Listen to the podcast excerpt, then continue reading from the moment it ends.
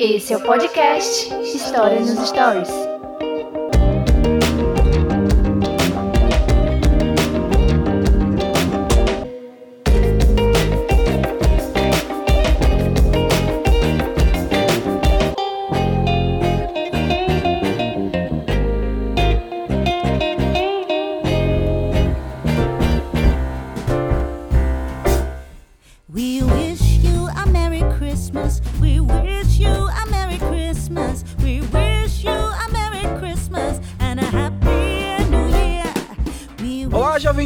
Eu sou o Daniel René e esse é o podcast História nos Stories. Cara, e hoje a gente tem uma magia do Natal aqui, cara, né? Hoje é Natal no podcast História nos Stories.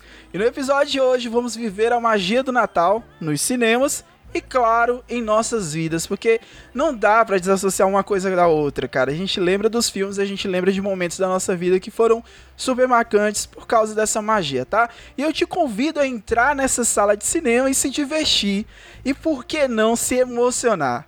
E hoje a gente tá com uma equipe, eu acho que é a maior equipe que o podcast já, já teve, né, de participantes. E hoje, por quê, cara? Porque simplesmente é um episódio especial. Eu quero que você escute esse episódio. Que quando você terminar esse episódio, você diga assim: ufa, cara, que coisa linda, que coisa maravilhosa. E eu estou aqui com ele, o meu grande amigo, aqui lindo, maravilhoso, participante aqui de todos os podcasts, amigo de live, de tudo aqui, de vida, Marcelo Mourão. Boa noite, bom dia, boa tarde para todos que estão acompanhando. É, realmente, estamos aqui diretamente do sul da Amazônia para todo o Brasil, com o professor Daniel. Está arrebentando toda a transmissão agora, batendo mais, bat- batendo mais recordes aí de, de audiência, né, professor? E para avisar, a temática de hoje envolve o passado de todos. Todo mundo já teve uma recordação a ser lembrado sobre o Natal, Todos, é. seja ela positiva ou negativa. É, negativo, tem os mas- negativos também, né? é, mas vamos falar de coisas positivas, porque 2020 já foi um ano negativo demais. Vamos falar de coisas positivas hoje. Então vamos lá, e ele que é dono de Minas Gerais, ele que é dono de, dali de Minas Gerais domina tudo, ele que é referência em Minas Gerais, que ganhou já prêmios que são conhecidos lá de sobre Darcy Ribeiro, ele mesmo, ele que todo episódio está soltinho, soltinho, feliz, e o último episódio de The Boys, meu amigo, se você não escutou, o episódio de The Boys foi lindo e maravilhoso, estamos aqui com ele, Bruno Souza. Salve, salve, galera. Velho, toda apresentação minha eu já começo rindo, velho, porque você é fantástico. Ah. Eu queria estar ganhando dinheiro que eu, o dinheiro que você fala que eu ganho de premiação. Meu Deus do céu, velho. Ah, não. Eu fico muito feliz. Ó, aqui não é, é uma referência de Natal, não. Mas eu acho que hoje você formou um esquadrão suicida aqui, viu, velho? hoje tá Só só fera hoje aqui. só fera. E olha, eu- hoje eu vou estar falando sobre um tema que pra mim, por muito tempo, foi um tabu muito grande, que era Natal, que era muito pro lado negativo. Hoje eu já consigo falar de Natal de maneira positiva, inclusive por causa da minha digníssima esposa, que eu acho que vai estar aí hoje também. Olha só, surpresa hoje do cast especial história. do- Rapaz, é sério, cara. Não, eu tô ouvindo, é porque a gente aqui tá gravando sem a edição, né? Sem as músicas. Mas eu tô ouvindo aqui tocar aqui. Então é Natal, entendeu? Sabe? Cara, só só, só Tá o, panetone passando, é, é, o, é a, a uva passa no arroz, meu amigo. É só isso mesmo. Esse episódio Olha, vai só ser pra lançado avisar. logo próximo, né? Para avisar é um Daniel, se, seria se maravilhoso. esse. Só para avisar o professor Daniel, se esse Esquadrão Ah. Suicida, a Alerquina está presente, ela ainda acabou de rir aí. Perfeito, Marcelo, perfeito, Marcelo. Eu vou apresentar então. A gente tinha uma ordem, mas eu já vou logo pra ela. Ela que, é, que está aqui, bendita entre nós aqui, está aqui junto nesse momento, participando desse cast lindo e maravilhoso. Ela que é, é a senhora Souto, então é dono, ali também, dona também de Minas Gerais. Ela, Luciana. Seja bem-vinda, Luciana, ao História nos Stories. Obrigada, gente. Boa noite, boa tarde, bom dia. Sou a Luciana, a esposa do Bruno aqui, viciada em Natal, não só em filmes, como tudo de Natal, tudo, tudo, tudo de Natal. É uma época muito especial pra mim. Eu realmente fiz o Bruno rever a situação do Natal da vida dele. Nossa, aí, O Bruno. roteiro de um É. filme, viu, velho? Terapia, Bruno. Aí, ó, você tem, tem que brincar, querida. porque tudo natalino, tudo. Ah, não, cara, eu, eu tudo Se a minha esposa souber da história dessa, ela vai querer Certo. também competir contigo, porque aqui em casa também a neném, só falta vestir a neném de rena aqui, de, de, Vamos postar, vamos postar fotos de quem tá, a casa tá É, mais decorada. fazer. Ah, não, mas. Ah, eu vou começar a competição agora aqui pra cima aqui. Ai, gente, hoje temos também mais outro. Tem tem um outro debutante aqui, né? A gente tem o Rodrigo, que é do Story in Frames. Ele tá aqui hoje pra participar é, desse cast maravilhoso sobre filmes de Natal. Logo que eu pensei sobre esses filmes, eu já tinha visto alguns stories dele e vi que ele tem muito conteúdo relacionado a cinema. E aí eu pensei assim, poxa, será se ele vai aceitar meu convite? Eu fiquei todo com vergonha, sabe, Marcelo? Do jeito que a gente mandar nossas, Sim. as mensagens quando a gente vai convidar alguém. No começo, eu é. fiquei com sim. vergonha, será se ele vai aceitar? E não é que ele Lógico. aceitou? E ele tá aqui. Ele e o Rodrigo, seja bem-vindo, Rodrigo. Obrigado, eu agradeço muito o convite. Estou muito feliz de estar aqui com vocês. O podcast de vocês é maravilhoso. E estou feliz por falar desse tema de Natal, né? Que Natal é uma época mágica e o cinema é uma coisa mágica também. Então acho que tem tudo a ver Tudo relacionado a às ver, duas cara. coisas.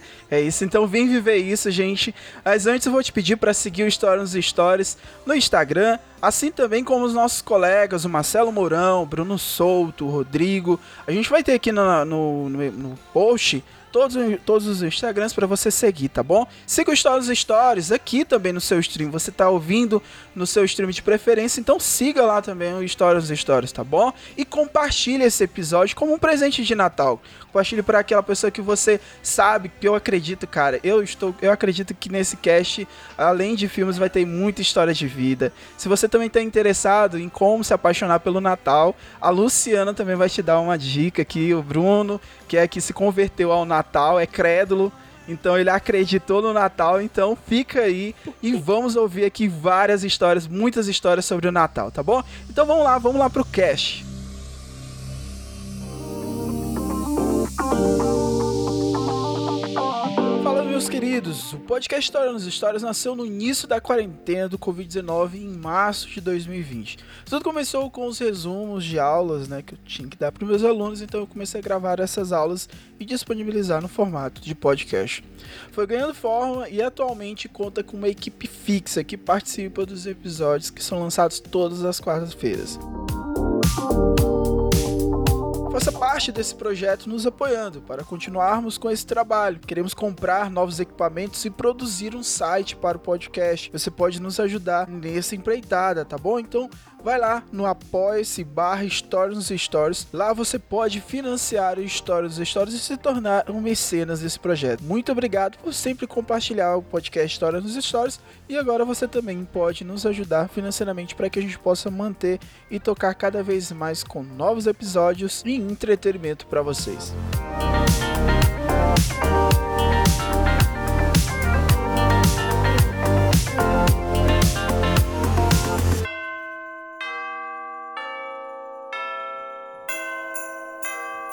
Por que, que essa época do ano é uma época linda assim? Por que, que a gente se apaixona tanto? Eu vou falar especificamente por mim. Todo ano, eu, quando chega essa época de dezembro, eu esqueço as contas. Eu lembro que tem 13 terceiro, fico feliz. Não sei se isso acontece com vocês, mas aqui em casa, na hora que cai o dinheiro do 13 terceiro, tá todo mundo feliz. Hoje mesmo eu recebi a segunda parcela, então estou emocionado. Eu quero saber de vocês. Eu vou perguntar aqui primeiro pro Marcelo, tá? Marcelo, e aí, o que que representa pra ti o Natal? Eu sei que a gente vai falar de filmes, mas eu queria entender de ti, Marcelo. O que que representa o Natal na tua vida, na tua família? É, a importância dessa época pra, pra tua vida e pra vida dos teus familiares? Bem, bem, bem, bem, vamos lá. É, Natal sempre é família, não tem jeito. Réveillon já é balada, é diferente, mas Natal é família. Congressamento, o amor, a, o sentimento de, hum, de proximidade entre os familiares, não tem como se associar, não tem jeito. E a gente vai comentar daqui a pouco, tem alguns filmes que mostram essa ideia de que família é tudo. E engraçado que justamente no ano 2020, é, essa ideia de reunir a família toma mais força ainda, porque é agora que nós temos que nos unir para superar e traçar uma nova meta para 2021, 2022 que vier pela frente. Porque esse ano foi um ano de provações. Exatamente. E o Natal vem tentar limpar. O- nós não comemoramos no Brasil, não comemoramos aqui no Brasil a ideia de ação de graças, de agradecer e tudo. Mas vamos usar o Natal para poder relembrar tudo que passamos, sofremos e vimos de tristeza, porque cada um tem história negativa em 2020, mas o Natal vem para redimir toda a situação. Tanto o Natal tem ele e ele veio para poder nos orientar. Essa é a ideia da humildade, do respeito, o amor à família. E Natal tem muito significado, muito Tem mesmo. muito. E a gente sempre associa essa questão da família, né? Natal é época de se reunir, de reunir a família, de estar juntos. Esse ano tá bem diferente porque muitas famílias não vão poder se reunir como antes. E as famílias que vão se reunir, a gente vai ter um certo cuidado para não ter eh, tanto contato como nos outros anos. A ceia ela vai ter que ser revista, a gente tem que ver muitas coisas. Mas eu acho importante esses laços que são criados, né? O importante também porque a gente se identif é, há uma identificação e eu tô falando aqui com professores de história é, e a gente lembra muito da questão da memória, né?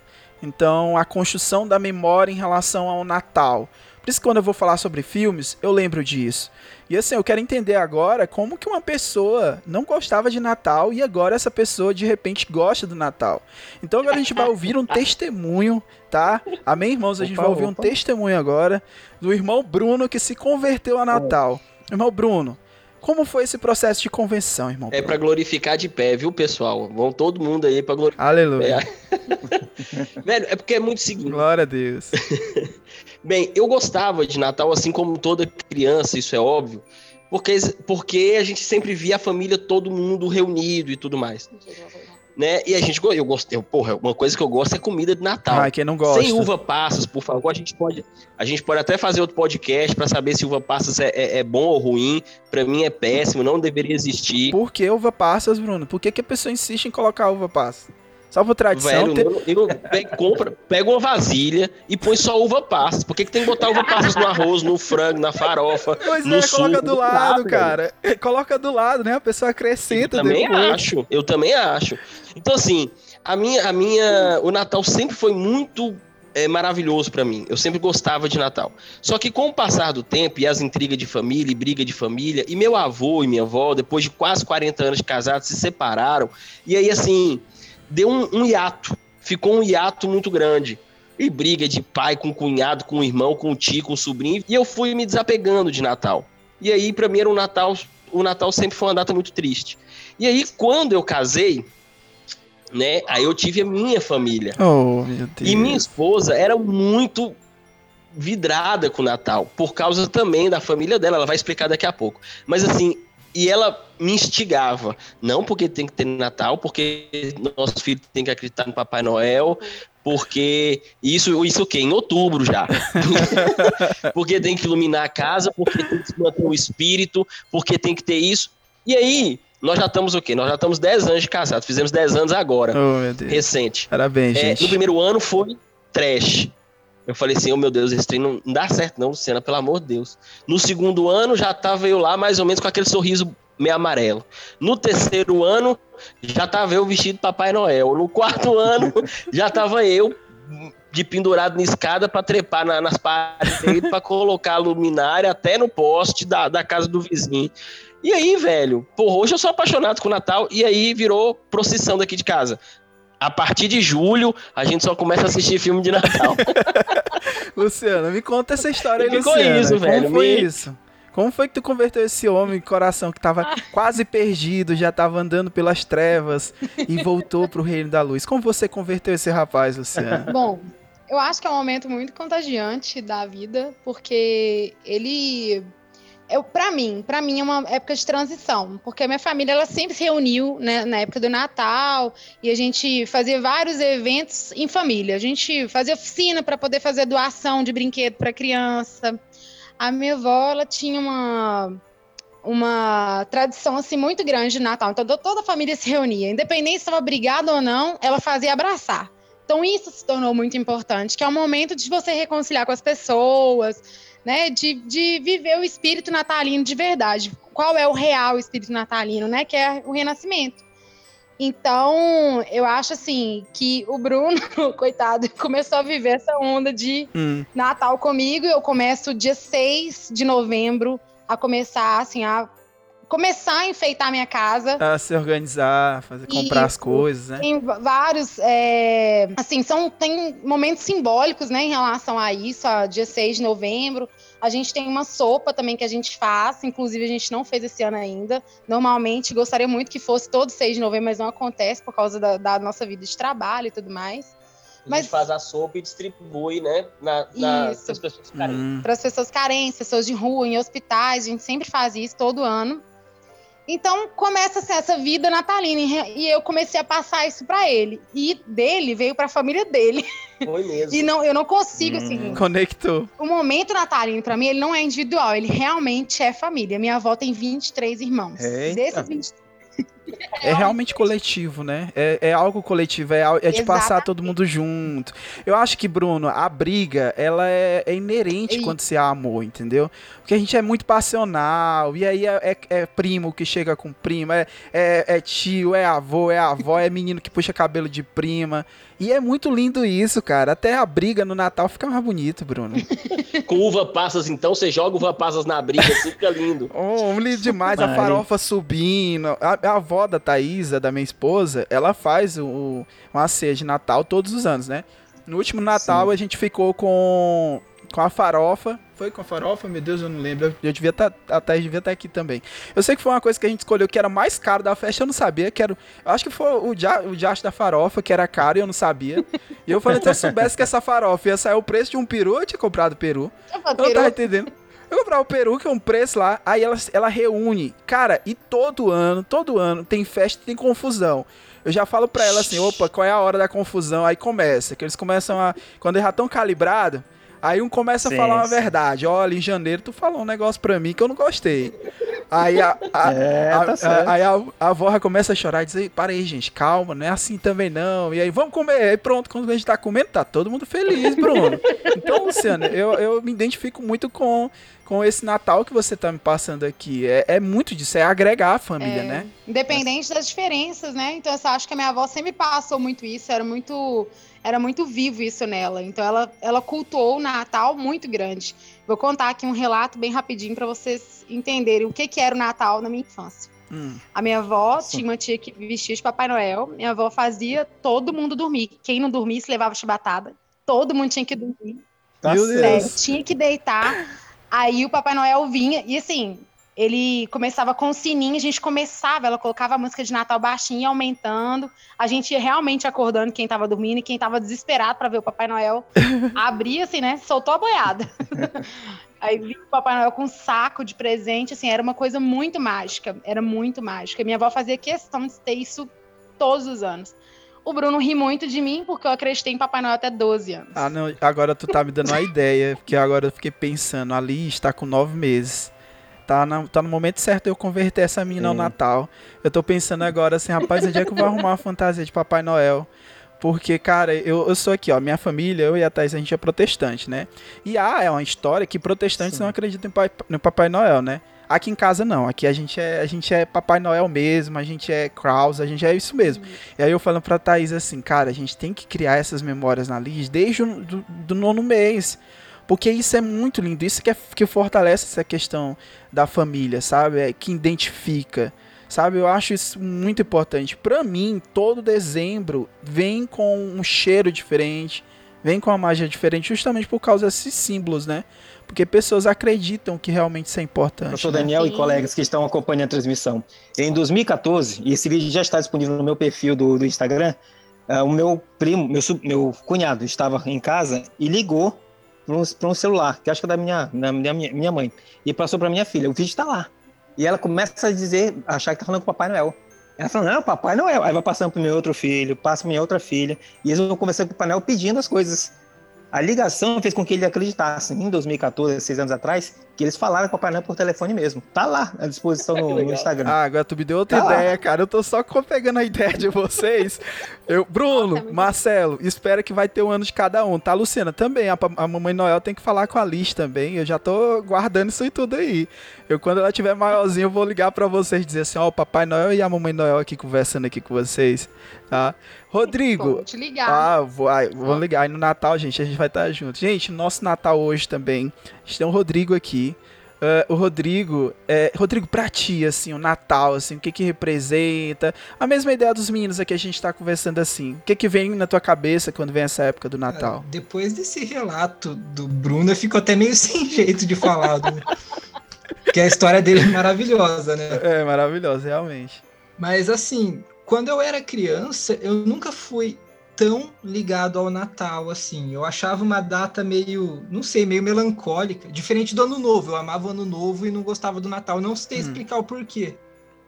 E só de uns tempos pra cá, depois que eu, que eu cresci, que eu fiquei adulto, que eu fui começar a, a me investir mais nessa questão da magia do Natal e desse tipo de coisa. E hoje em dia eu sou perdidamente apaixonado pela data.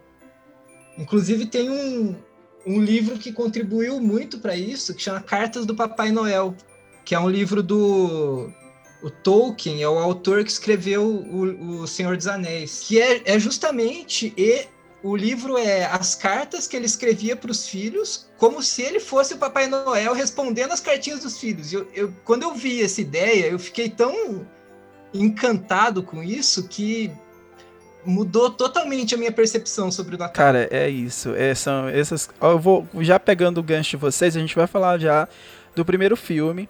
É, esse primeiro filme, eu vou perguntar para vocês se vocês já assistiram, porque realmente ele é um clássico natalino nos Estados Unidos e no Brasil. É, não, é, as pessoas não assistiram muito, mas quem aqui de vocês já assistiram A Felicidade Não Se Compra?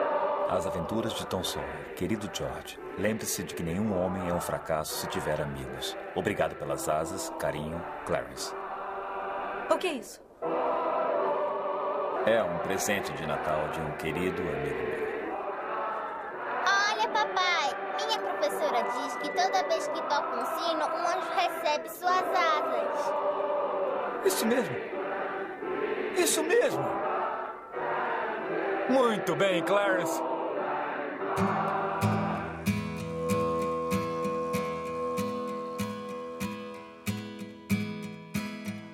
Assistiu? Eu já, já assisti. Eu não.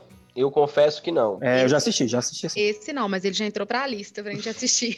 Pois assim, eu vou te dizer, cara, esse filme, ele é pancada. Porque assim, pancada na história, no- eu vou só pegar aqui o plot e a sino- sinopse do filme, porque é um empresário que é o George Blayless, que é o Jimmy Stewart, que é um dos atores clássicos, vencedor de Oscar, ele não foi vencedor de Oscar por esse filme, mas é, esse filme, a gente pensa assim, poxa, 1946, de Frank Capra, é um filme já clássico, mas a temática dele é uma temática que eu acredito que é mãe para muitos outros filmes de Natal. Então, assim, porque ele sempre ajudou todo mundo. Olha só a história desse cara e, e percebam se se isso não é muito real. Parece que é atual, né? Muito. Parece que é atual. Se a gente fosse jogar pro cenário hoje, se encaixava perfeitamente, né? Ele sempre ajudou todo mundo, Bruno. E ele era um cara que ele viveu numa cidadezinha, então ele acabava negando, ele tinha muitos sonhos, muitos sonhos, mas ele acabava abdicando dos sonhos dele pelo sonho das outras pessoas. Isso é muito parecido com o que a gente é, os professores, sabe? Às vezes eh, eu, eu agora com a nenenzinha, eu fiquei assim, eu tinha muita vontade de ter algumas coisas, eu falei assim, ah, cara, eu não tenho mais vontade dessas coisas, porque hoje eu quero sonhar os sonhos da Liz, entendeu? Eu quero, quero fazer, ajudar a realizar esses sonhos. E aí ele sempre ajudou todo mundo. E aí, cara, ele no momento em que ele tava é, em completo desespero, desanimado, angustiado, ele pensou em se suicidar. E aí, por causa desse problema financeiro, ele, ele pensou em suicidar, pelo, por causa porque ele era ban- o banqueiro do Sr. Porter, né, que era da cidade que ele trabalhava, que era o homem mais rico da região. E aí surge um anjo, cara. Na hora que ele vai se suicidar, surge um anjo. E esse anjo é, conversa com ele e ele diz lá: Não, cara, eu quero me suicidar, não aguento mais essa vida. E aí, Bruno, esse anjo, ele chega pra ele e diz assim: Cara, tu quer saber como seria a tua vida se tu não estivesse aqui? E aí, antes ele, de ele é, né, completar o suicídio, ele, ele chega pra ele diz assim: Olha, eu vou te mostrar como era que era, ia ser a vida das pessoas sem a tua presença, sabe? E aí, cara, eu não vou adiantar. não dá spoiler, não, não dá spoiler, não, dá assistiu, spoiler. não vou dar o spoiler. Esse é o ponto pra você assistir. É bonito o filme. É, é bonito. e assim, é muito bonito. E às vezes eu, eu- principalmente no Natal, e eu acredito que o Rodrigo estava falando agora, que a gente acaba encontrando muitas temáticas rela- relacionadas às pessoas que ficam tristes durante o Natal. E eu acredito que são é, o, o Natal, da mesma forma que ele tem um impacto na vida das pessoas de alegrar, ser uma época muito intensa, eu acredito também que tem muitas pessoas que acabam indo para o outro lado. Né? E aí acabam enxergando a solidão, acabam enxergando o ente querido, o ente querido que se foi. Então, assim, esse filme ele mostra muito como é essa dualidade, né, do Natal, a felicidade e a tristeza. E aí, por isso que eu, eu considero Sim. que é um filme é, necessário para esses dias. Se vocês puderem, gente, assistam esse filme, que ele é lindo o e maravilhoso, Natal tá cara. muito relacionado com uma época de reflexão, né, de pensar sobre a vida, refletir sobre as coisas e acaba gerando esse sentimento duplo Inclusive, esse filme é até legal a gente recomendar agora, porque ele é o filme perfeito para a gente assistir no, ano, no fim do ano de 2020. Claro, com certeza, Rodrigo. Verdade. Foi um ano muito difícil para todo mundo. Eu tenho certeza que tem muita gente passando por muita dificuldade e situação que está se sentindo mal, e de repente esse filme pode dialogar com essas pessoas de uma forma diferente.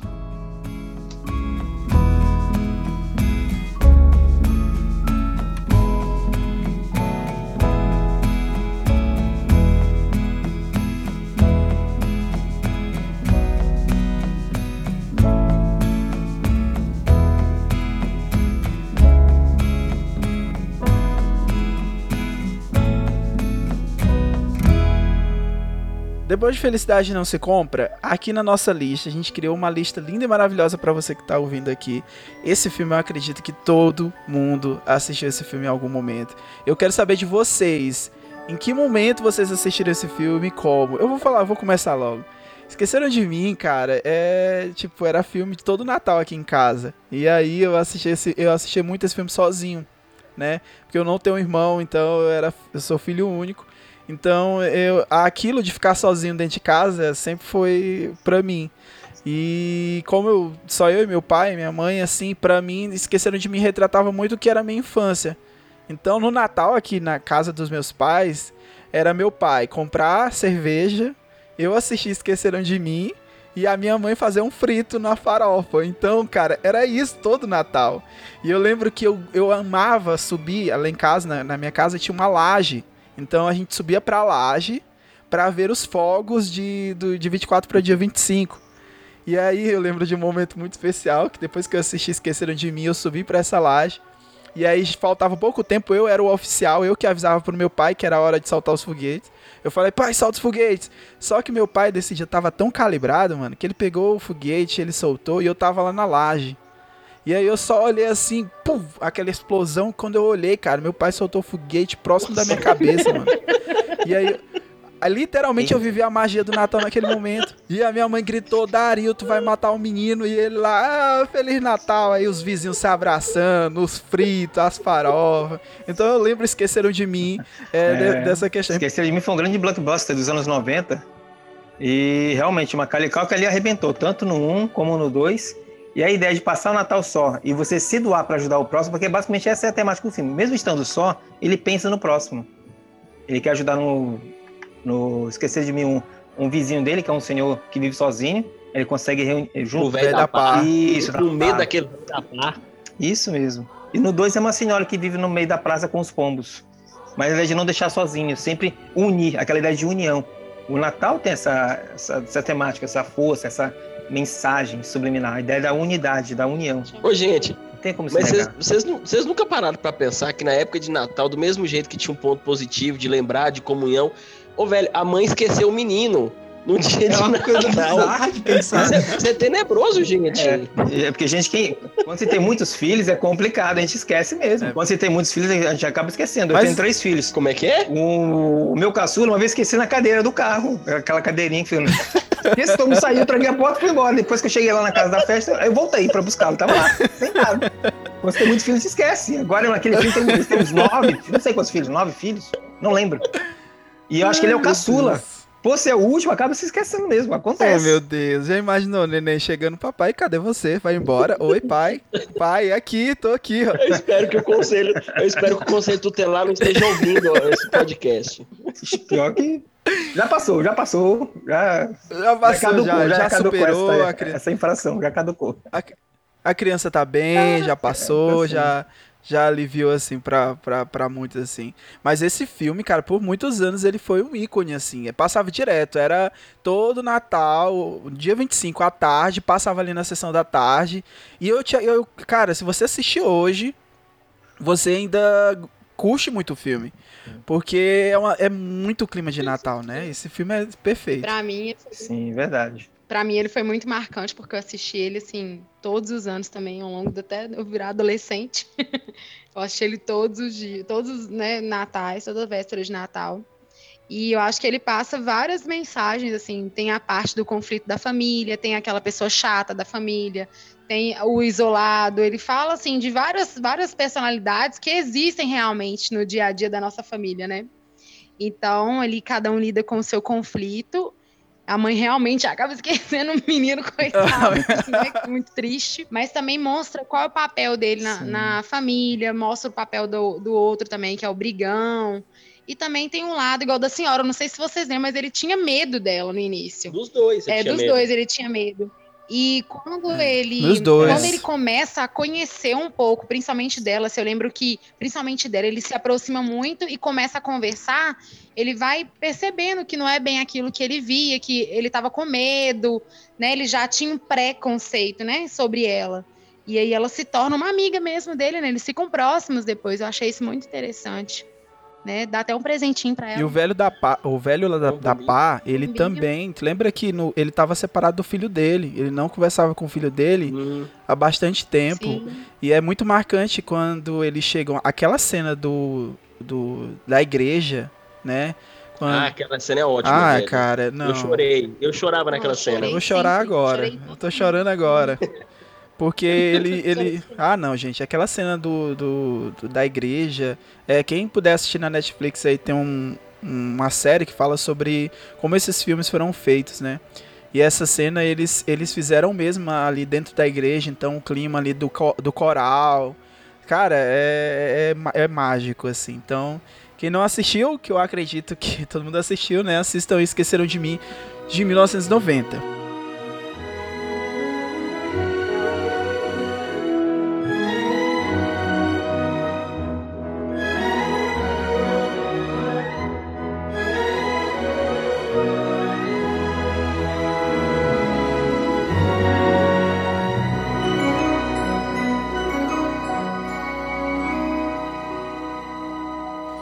Agora aqui na nossa sequência, tá?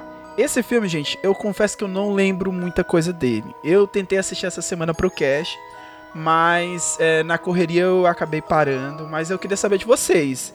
Eu não sei se na lista quem colocou foi um de vocês, porque na hora. Foi eu. Foi? Não foi eu. Pois esse Foi eu. Pois olha só, Bruninho, por que, que um herói de brinquedo ele é tão especial pra ti assim no Natal, Ei, Bruninho? dá uma chance ao homem. É um pai querendo comprar um brinquedo. Vai em frente, força a passagem.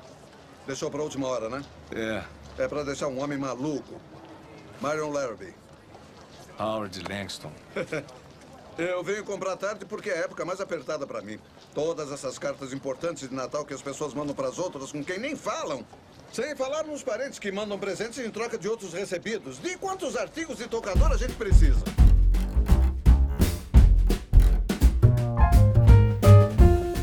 Rapaz, não é nem pra mim. É, primeiro porque é uma comédia muito bacana e naquela época de, de criança, a gente se divertia com esse filme. Mas o que é mais legal dele é, primeiro que acho que pega um auge, um momento do, do, do Arnold Schwarzenegger, onde ele fez ali também é, um tiro no jardim de infância. Exatamente. Ele fazia esse- esses filmezinhos assim, tipo pastelão. Só que o mais legal é que primeiro ele, ele demonstra o lado capitalista do Natal. Sabe? É aquele lado assim, ele, ele no, no início, ele não mostra nada de sentimento de Natal. É aquela questão capitalista, onde a criança pede um brinquedo e o pai vai fazer de tudo para dar aquele brinquedo para aquela criança. E aí o filme, velho, ele se desenrola onde ele deixou para a última hora, simplesmente só tinha mais um boneco de um super-herói e, outra, e outro pai também desesperado, porque ele trabalhava o tempo todo, não conseguia parar para comprar o brinquedo. Ele compra o brinquedo na frente desse cara, e aí começa, velho, um- um- um- um- uma corrida de gato e rato nesse filme inteiro dele para saber quem que leva esse brinquedo para casa. E aí é maravilhoso o final, e aí que você chora. Ô, velho, se você tem condição de chorar no filme, um herói de brinquedo de, de, de, Arnold Schwarzenegger, você chora em qualquer coisa, velho. O engraçado no começo é que o cara, ele vai querer comprar o presente pro filho, né? Pra compensar. Aí ele chega pro cara e o cara disse: Eu comprei em novembro. Eu achei, ele diz era em novembro e outubro. Ele comprou o boneco porque tava esgotado, né? Então, tipo, ele, tinha, ele queria comprar naquele momento que era praticamente impossível, assim. Então, é, cara, e, e, acontece muito isso, né, cara? De, de comprar brinquedo e, e, essa época, tá? Eu assisti uma série, qual foi, meu Deus do céu? Ah, foi The Office. Né, o Dwight, não sei se você assistiu The Office. O Dwight, ele comprava, ele via em outubro em novembro os brinquedos que estavam em alta Aí ele comprava todos esses brinquedos, comprava um lote. Quando chegava no Natal, ele vendia só para os pais desesperados. Então chegava o pai e dizia assim: quanto é que é? Ele vendia três vezes o valor do brinquedo na época atual. Isso aí não é, não é, não é negócio?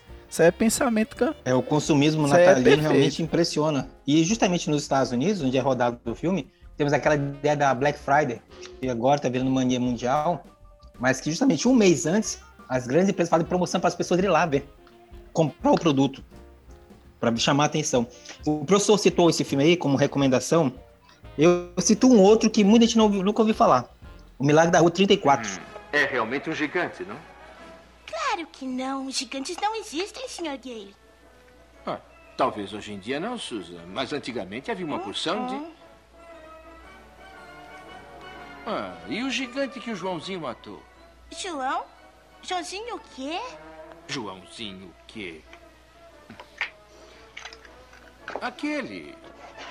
João e o pé de feijão. Eu nunca ouvi falar disso. Ah, mas deve ter ouvido sim. Simplesmente esqueceu. Fala sobre uma, uma, promotora de uma grande é, festa e faz desfile natalino com balões. Toda, toda de ação de graças tem nos Estados Unidos, isso em Nova York. E ela tem uma filha única. Só que ela, essa moça, essa senhora, ela não prepara a filha para o espírito natalino, fala somente que tudo é negócio, tudo é negócio. E tem que, o Papai Noel tem que desfilar. E aparece o Papai Noel de verdade. Eu tô dando até um pouquinho do spoiler, que foi um pouco antiga, de 1942, se estiver certo. Em preto e branco. E durante a, a, o filme, ele vai tentar convencer a menina que o Papai Noel existe. E ela. Só que a mãe tem que comprar. Eu acho legal uma cena do filme que ele tá trabalhando com o Papai Noel dentro de uma loja.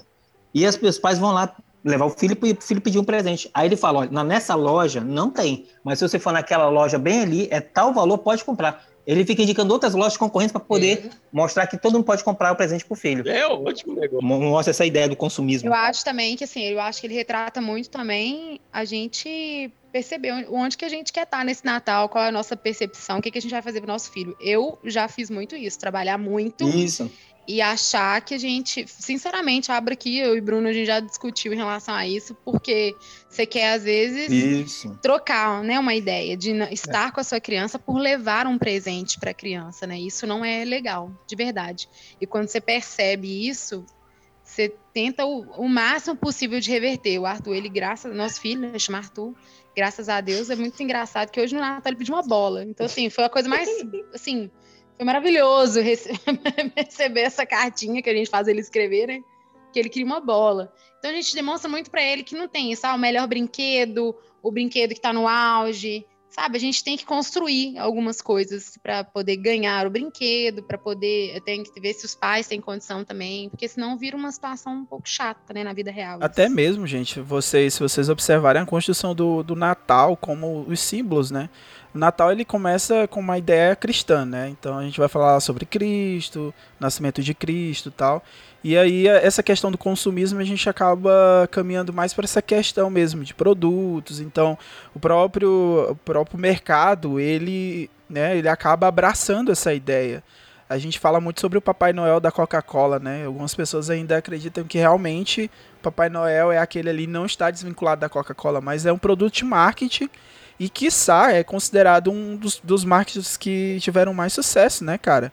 Porque incuitaram dentro da cabeça das pessoas que o Natal era aquilo, que o Papai Noel era aquilo, então que era uma época de se ganhar presentes. Eu vou abrir meu coração para vocês, já que é um episódio especial de Natal. Mas quando eu era criança, lá na minha casa eu não ganhava presente, não tinha isso. É, é, meio pesado dizer isso, mas meu pai ele dizia que o melhor presente era chegar vivo até o final do ano. mas lembrando, depois da Segunda Guerra Mundial, eles têm que valorizar a cultura deles. em detrimento do socialismo soviético que estava se expandindo no leste europeu, a Guerra Fria. Então, eles vão começar a fazer temáticas defendendo. Interessante a, a data desse filme que você indicou, né? Porque 42, pegar a felicidade não se compra é de 46, é ali num período que os Estados Unidos estava passando por turbulências muito grandes, né? Teve a Grande Depressão, a crise de 29 e depois a Segunda Guerra. Então rolava nesses filmes meio que essa crítica ao consumismo capitalista que depois vai se a coisa vira totalmente, né, com o American Way of Life e descamba no que a gente vivencia hoje. Grinch 2000 é um filme que eu tenho um preconceito. Eu vou falar para vocês, cara. Eu tenho muito preconceito com esse filme. Eu nunca consegui assistir. É muita audácia mesmo. Me convidarem para ir lá. Assim tão em cima da hora. Ainda que eu quisesse ir, minha agenda apertada não permitiria. Quatro horas, hora de autocompaixão. Quatro e meia, contemplar o abismo. Cinco horas, solucionar a fome do mundo e não dizer a solução. Cinco e meia, malhar o corpinho. Porque algo nesse filme me, me gera uma distância. Eu não sei o que te falar. Tipo, eu vejo, esse, eu, eu vejo a cara dele, eu já fico assim, pô, não vou assistir esse filme, não. Eu não sei que preconceito é esse que, que me, me afasta desse filme. Mas assim, quem assistiu esse filme, cara, fala oh, assim, por que, que eu tenho então, que assistir esse quem... filme, cara? Por que, que, eu tenho que abrir meu coração pra esse filme? Vai. Luciana também falou a mesma coisa, que ela também não consegue assistir. Eu assisti, mas eu também tenho uma resistência com ele. Eu acho, eu acho ele, não sei, eu tenho uma coisa estranha, não sei explicar também. Deixa eu falar com vocês. Cara, Quem colocou vou... o filme? Fui eu, claro que fui eu.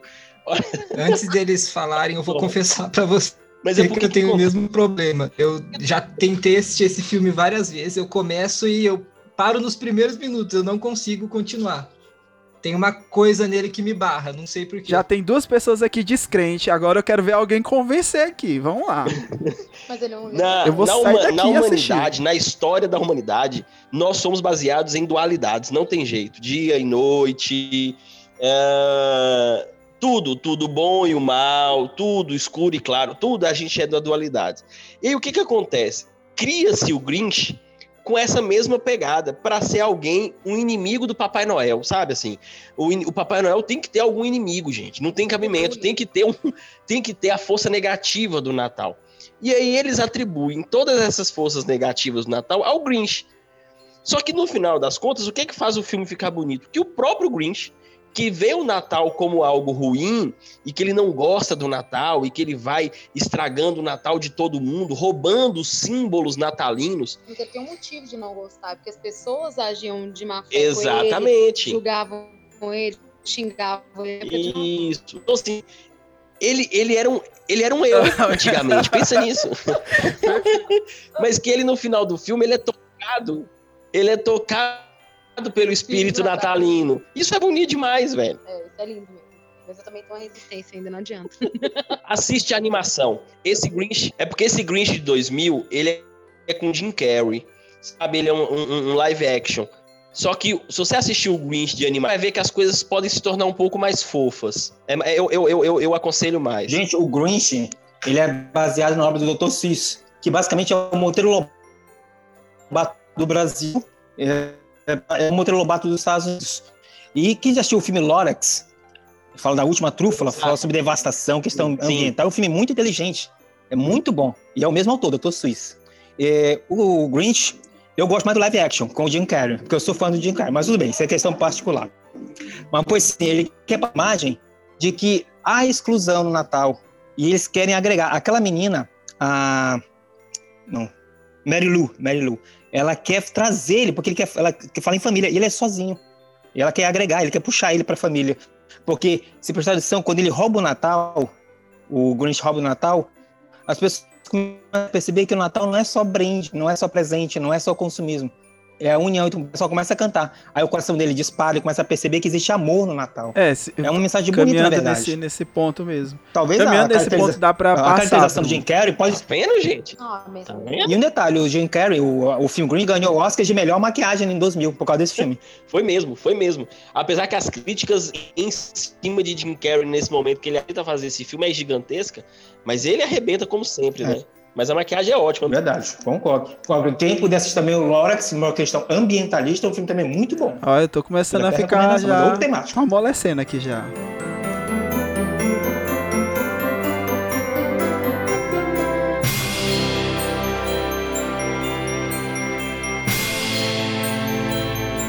Eu acho que eu vou dar uma segunda chance também. Vou, vou tentar de novo. Pegar a animação de repente, né?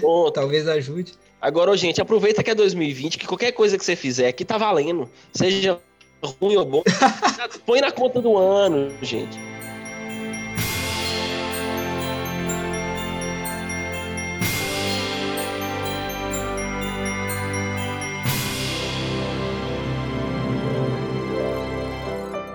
Vou aqui novamente lançar o nome do filme, porque é, eu vou dar um pra galera que tá ouvindo, o Lucas também ia participar, né? Mas, mas felizmente o Lucas teve uma, vai, teve uma seleção hoje e ele tava muito emocionado para essa seleção de emprego. A gente tá torcendo pra que dê tudo certo para ele. Mas nessa lista colocaram aqui Simplesmente Amor de 2003. Eu assisti esse filme, mas também faz muito tempo que eu assisti esse filme também. Então, assim, é, é um filme é recheado de estrelas, assim. É aquele filme de Hollywood que o cara tem que ter uma verba bem gorda pra poder manter tanta estrela assim no filme. Mas assim, e aí, quem foi que colocou na lista e por que que colocou? Foi eu também. Ai, Deus do céu. Velho, mas o filme, o filme realmente. Normalmente, todas as vezes que alguém tenta fazer esses filmes recheados de artistas, sempre dá errado. É, é- é um senso comum que a gente tem que é, é- muito, muito certo. Todas as vezes que tentam colocar filmes com muitos artistas bons, artistas renomados, sempre dá algum jeito de dar merda, ou o filme é bom, ou é merda, ou o roteiro não presta, enfim. Só que esse simplesmente amor, velho, ele pega, obviamente, atores de, de primeiro escalão, né, tá, de Hollywood aí, e, e outros artistas de, de segundo plano. Só que ele fa- faz o roteiro ser assim maravilhoso e o que é um, um roteiro até muito batido em muitos filmes, é, várias histórias diferentes com pessoas diferentes e que no final elas se conectam. Isso é muito legal. E aí a gente percebe nesse filme simplesmente Amor o espírito verdadeiro do Natal. Que independente se você está preocupado de comprar um produto, de um presente, se vai chegar atrasado no evento, eu que não gosto de Natal, porque eu sou solitário, eu encontro uma pessoa nova no final do ano. Ou seja, são várias histórias. E aí a gente ele consegue atingir vários, várias pessoas, várias histórias, um público assim imenso. E que no final das contas ele chega chega num final maravilhoso, onde tudo se conecta. Você conhece um pouco da pessoa, aquela, aquela- todo mundo, no final das contas, acaba se conhecendo de alguma maneira, direto ou indiretamente, e percebe o, o verdadeiro espírito do Natal. A questão da solidariedade, a questão do, do amor, a questão da, da confraternização, sabe? Não somente essa questão capitalista. O filme é maravilhoso, gente. E outra, ainda tem o, é, é, ué, ainda tem o, o, o ator que fez Snape de Harry Potter. Porra, fantástico. ainda. Emma Thompson, Lewis Nelson. Está em todo lugar. É uma, é uma pancada. É, boa, falei. O amor está em todo lugar. O filme retrata isso. Né? Esse filme é baseado nisso. Tem outra coisa. Hum? Talvez na escola? Será alguém te perturbando? Ou é coisa pior? Pode me dar alguma pista? Hum? Quer mesmo saber? Eu quero muito. Mesmo que você não possa fazer nada pra me ajudar? Mesmo que seja esse o caso, eu quero. Tá bom. A verdade é que eu tô apaixonado. O quê? You look into my eyes, I go out of my mind. I can't see anything, cause this love's got me blind. I can't help myself, I can't break the spell, I can't even try. É, quando eu assisti, porque ele é, tem muitas camadas, e assim, você percebe que são várias tramas. E dessas tramas, é o interessante é porque há também muito drama pessoal, né? Então, o Natal, ele se interliga muito com essa questão dos dramas pessoais, assim, a gente a, acaba criando até um vínculo mesmo emocional, por exemplo, quando a gente perde alguém que estava muito próximo, que no outro Natal não vai estar conosco, então, tipo, o filme, ele meio que trama, ele trabalha essa trama para mostrar, isso que você falou, Luciana, o Natal, ele tá em todo lugar, então, assim, é, por, mais, por mais que você tenta fingir, fugir ou fingir que não existe, mas o Natal está presente Sim. em todo lugar e em todas as situações. E é, Eu acho que é muito interessante, interessante isso, cara. Ele tem um quê de crônica, né? De narrar coisas do cotidiano e é. acompanhar várias histórias. Eu acredito que é uma tempo. crônica, Rodrigo, né? E isso só mostra a habilidade do diretor do filme filme, que é o Richard, em trabalhar com esse tipo de narrativa que não é tão tradicional, tão linear. Apesar de ser uma narrativa bem linear, ele transita entre várias histórias, é uma coisa quase meio que formato de novela. E o, o mesmo diretor vai fazer uma coisa muito interessante com outro filme, que não tem no Natal, muito, que é questão de tempo. Eu não sei se vocês conhecem. Hum, peraí, esse filme aí. É... Qual filme? Questão de tempo. É... É, fica a recomendação, então. É um filme que trata sobre viagem no tempo. Oh, que bacana. E ele faz uma coisa parecida. Ele brinca com a narrativa do filme de uma forma a quebrar essa linearidade tradicional de começo, meio, fim, essa fórmula tradicional de. Eu já vi esse filme. Ele... Temporalidade mesmo. O rapaz tem uma moça, uma jovem que vão se casar. E o pai dele viaja no tempo constantemente. Isso, é esse mesmo. Não posso dar spoiler. É esse mesmo, já sei qual é, já sei qual é. Não é, posso falar é dar spoiler, não esse posso filme, dar spoiler. Qualquer coisa que você fala sobre ele vira spoiler, então é melhor parar desse, é, é, dessa coisa. Isso, Mas é só para destacar a habilidade desse diretor mesmo, que ele trabalha muito, muito bem com essas, essas construções de narrativas que não seguem a formulinha temporal de cronológica. Gente, Natal é dar presentes? Também, depende do presente também. Deixa eu, fazer um, deixa eu dar um recado para vocês. Eu tenho um mentor lá em Brasília que me manda material diariamente.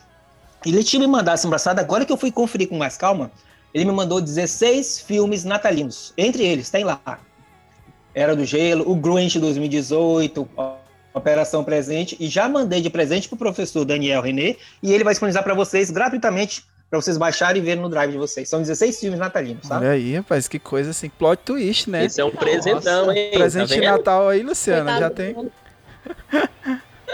Coitado. Não, Bruno, eu tava até vendo isso aqui. Todo, todos os filmes aqui da lista é do Bruno. Então eu percebi assim, cara, o Bruno teve mesmo um intensivão de filmes natalinos, né? Vamos ver se o próximo Não, é do Bruno. Pra... Olha. Fala, Bruno. Lembra e percebe pela data, Daniel, o tanto ah. que eu gostava de Natal. o tanto que eu gostava, porque eu gostava desse, desse, desse 2000, momento. Ó, 1996, 2000, 2003 e em 2004 o Expresso Polar. Bruno, por que esse filme ele é necessário no Natal? Foi tu que colocou, Bruno. Ah, não, pelo amor de Deus, eu vou deixar pra minha esposa, porque foi a sugestão foi dela, não foi Vamos minha. lá, Luciana. Ah, é o filme que eu Tom mais Hanks. gosto. É o filme que eu mais gosto, acho que ele retrata muita esperança, sabe? Assim, e ele fala muito espírito natalino. Eu acho que é uma época muito de doação. Então, esse filme ele fala muito isso, sabe? Que, de doação, de, de, de se conhecer, de se. Enfim, eu acho, eu acho esse filme maravilhoso. É o filme que eu mais gosto. Não, e outra que, que passa o espírito da criança indo conhecer onde é feito os brinquedos. Ô, gente, isso para uma criança deve ser mágico. E a diversidade das crianças também é muito interessante, né? Cada um de um lugar, cada um de um, né, um gênero e cada um uma raça. É muito interessante. E a estrela lá do céu vai hoje me mostrar o bom Papai Noel. Parece que ele anda ocupado e nunca vem. Quando é que vai lembrar de mim também? A festa está por vir, é grande a emoção que vamos repartir em cada coração. Vamos ter a árvore e os hinos do coral. Mas como é bom o tempo do Natal. Mil presentes lindos. Tem uma personagem super importante que é negra, né? Se você parar pra pensar, 2005 não tá tão longe, mas não tinha toda essa diversidade no cinema. Então é bem, bem legal esse ponto. E o que o Marcelo, a gente tem um cast especial sobre Forrest Gump. É, a direção é do Robert Zemeckis. Pra mim, Robert Zemeckis, que é pra mim a direção da, é, dire, diretor da vida, e o Expresso Polar, cara, ele tem um enredo justamente porque ele trabalha com esses dois caras que são gênios, Robert Zemeckis e o Tom Hanks. O Tom Hanks, ele é um contador de história. É, se você for pegar o Zemeckis, o Tom Hanks e colocar em qualquer filme, você percebe que tem um roteiro bem amarrado, tem uma história que te cativa, te leva, te conduz e principalmente ele toca em pontos que realmente a sociedade ela precisa, sabe? É, são essas áreas, essas lacunas, muitas das vezes, que muitas pessoas estão passando nessa época do Natal. Então eu acredito por que, que o filme ele pega muitas pessoas, porque essa temática ela é uma adaptação de um livro infantil, né, de 1985, e aí ele trabalha muito com essas temáticas dessa criança que que vê que vê um subúrbio e vê assim como que existe um outro mundo. Eu acho a gente assim, pra gente, eu me considero muito privilegiado é, nessa, nessa fase da minha vida. Eu consigo dar algo para minha filha, eu consigo ter algo durante o Natal que eu acredito que muita gente não vai conseguir ter, entendeu? Que não vai passar, principalmente num ano como esse de 2020. Então eu acho, Luciana, muito interessante, Bruno, esse tipo de iniciativa, sabe? Eu acredito que não é só no Natal. As pessoas elas tendem a, a meio que criticar, né? Quando pessoas se movem durante o Natal para fazer, é, para estar tá ali junto, para estar tá presente, para estar tá, não só com o discurso, sabe? Eu acho que o que a gente vê muito é muita gente com discurso pronto, cara. Mas colocar a mão na obra, sabe? E ir mesmo para aqueles que precisam é, de cobertor, precisa de carinho, precisa de comida.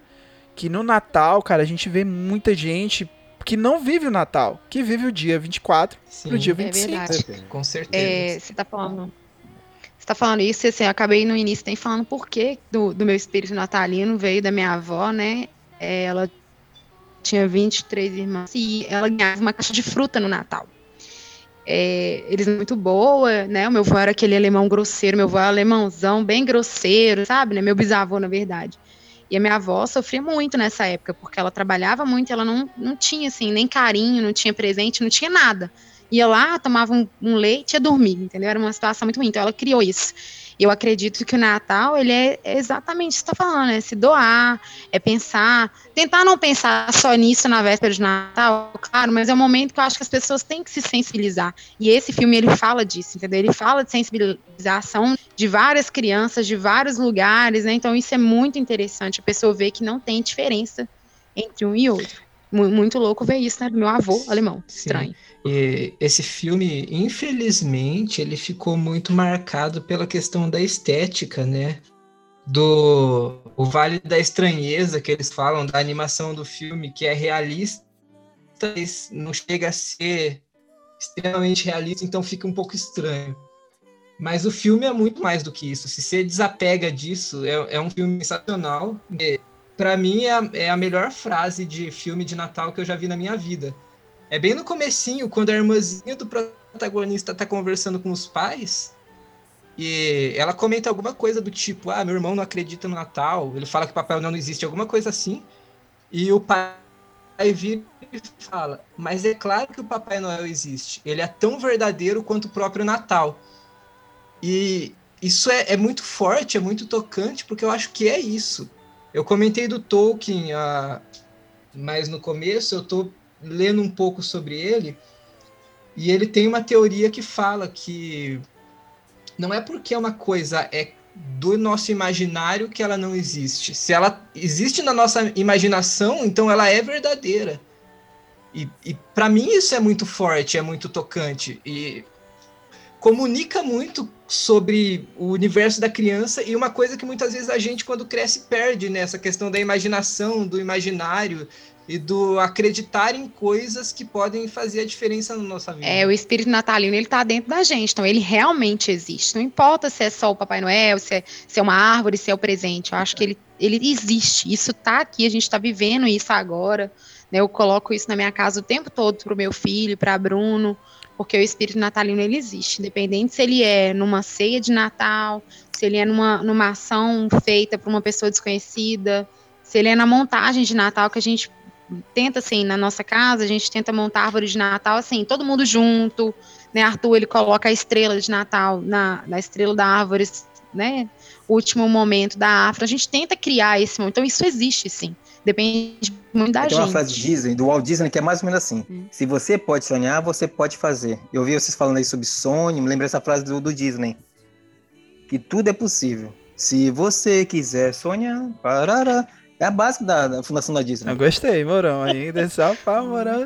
Eu só não sei cantar. Só não sei cantar, mas. é Eu queria sentido. saber de vocês agora se é possível ter Natal no meio de uma guerra. Será que é possível ter Natal no meio de uma guerra? Tanta morte, tanto um conflito. E aí a lista do nosso próximo filme aqui, que é justamente Feliz Natal de 2005.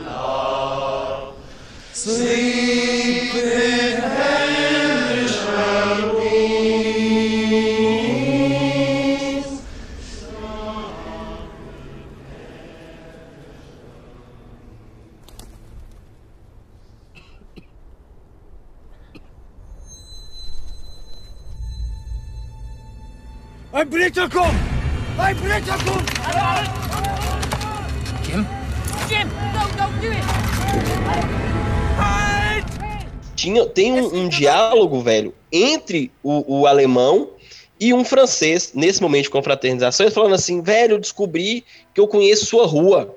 Vamos fazer o seguinte, quando a guerra acabar, a gente vai se encontrar. Olha que loucura, velho.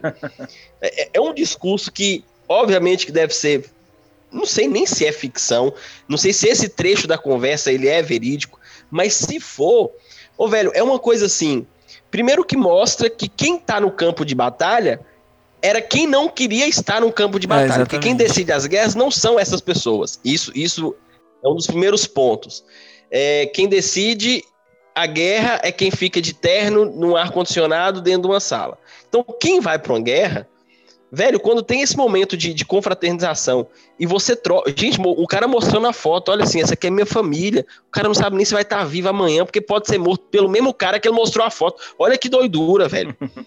Olha onde isso leva. Mas o espírito natalino naquele dia é emblemático. Eu acho que assim, que é um dos momentos mais fantásticos do Natal é, de verdade, né? Eu falo de verdade porque é real aquilo ali. É esse momento, velho. É, é- eu falo com meus meninos na sala de aula, eu tento contar essa história pra eles de uma maneira assim, pra tentar levar o mais próximo da realidade do sentimento, sabe assim, para as pessoas entenderem que o espírito natalino, mesmo numa guerra, ela pode ser vivida, sabe? É muito fantástico isso.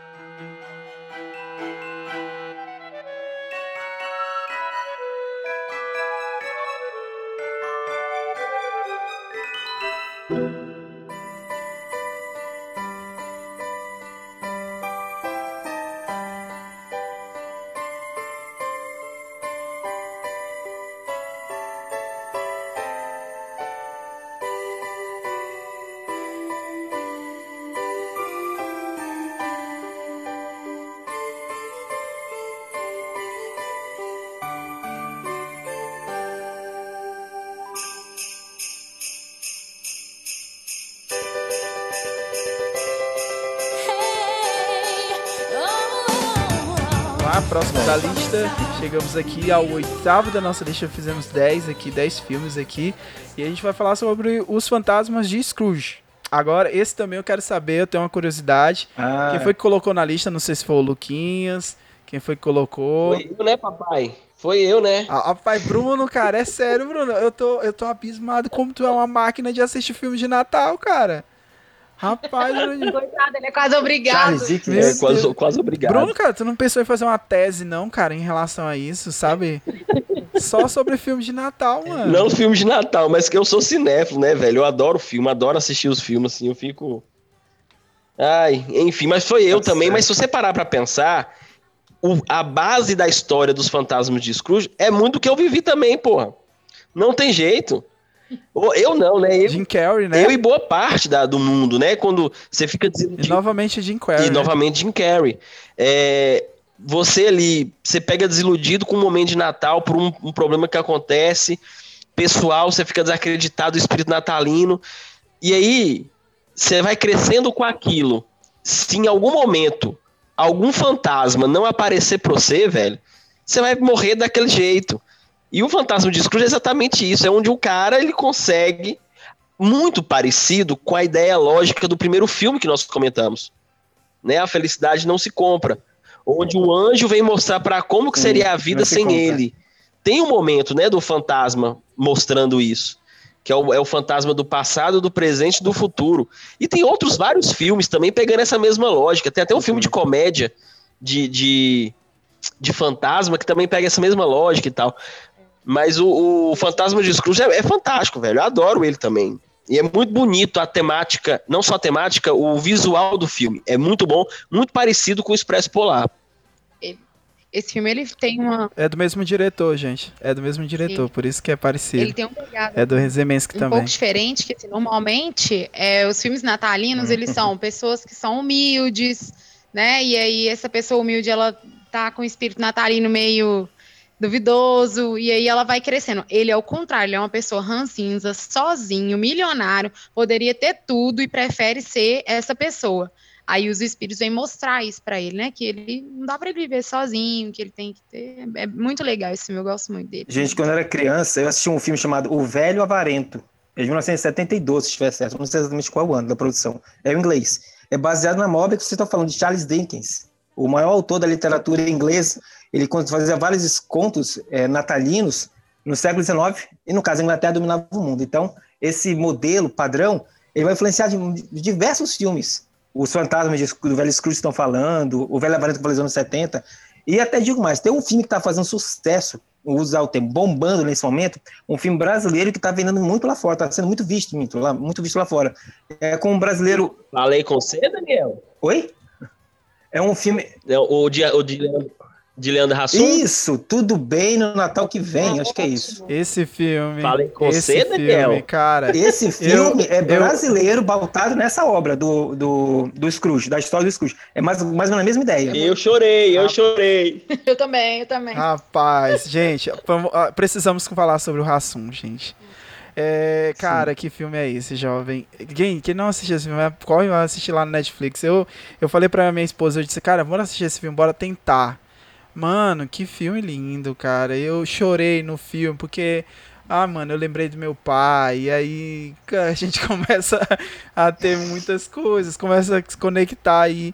E a gente percebe, cara, que a gente perde muito tempo na nossa vida com besteira, né, mano? A gente perde com muito preconceito, com muita coisa que não faz sentido. E esse filme, ah, o Rassum, cara, ele, ele mudou meu conceito de, de comédia em relação a ele e comédia brasileira. Porque eu fiquei olhando, cara, essa produção não parece com uma produção brasileira.